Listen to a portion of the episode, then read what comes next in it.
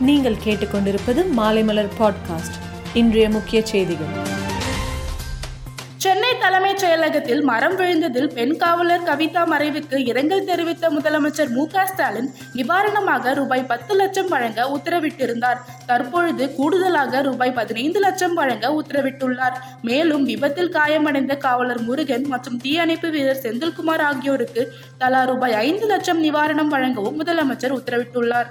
நாடெங்கும் அன்பும் அமைதியும் தழைக்கட்டும் வேற்றுமை அகன்று ஒற்றுமை ஓங்கட்டும் என அதிமுக பொதுச் செயலாளர் என்ற பெயரில் சசிகலா தீபாவளி வாழ்த்து தெரிவித்துள்ளார்.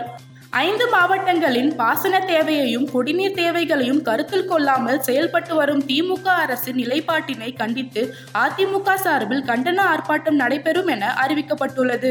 குமரிக்கடல் பகுதியில் நிலவும் குறைந்த காற்றழுத்த தாழ்வு பகுதி மேற்கு நோக்கி அடுத்த இருபத்தி நான்கு மணி நேரத்தில் தென்கிழக்கு அரபிக்கடல் பகுதிக்கு நகரக்கூடும்.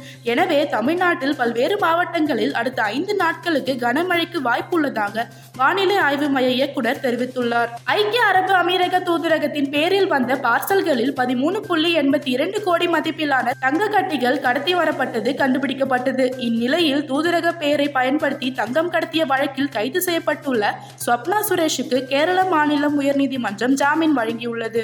உலகக்கோப்பை கிரிக்கெட் தொடர் முடிந்ததும் நியூசிலாந்து கிரிக்கெட் அணி இந்தியாவில் சுற்றுப்பயணம் செய்ய உள்ளது. மூன்று இருபது ஓவர் போட்டிகள் கொண்ட தொடரில் இந்தியா நியூசிலாந்து அணிகள் மோத உள்ளன. இந்த தொடரில் இந்திய அணிக்கு கே எல் ராகுல் கேப்டனாக நியமிக்கப்படலாம் என்று பிசிசிஐ வட்டார தகவல் கூறியுள்ளன. மேலும் செய்திகளுக்கு மாலைமலர் டாட் காமை பாருங்கள்.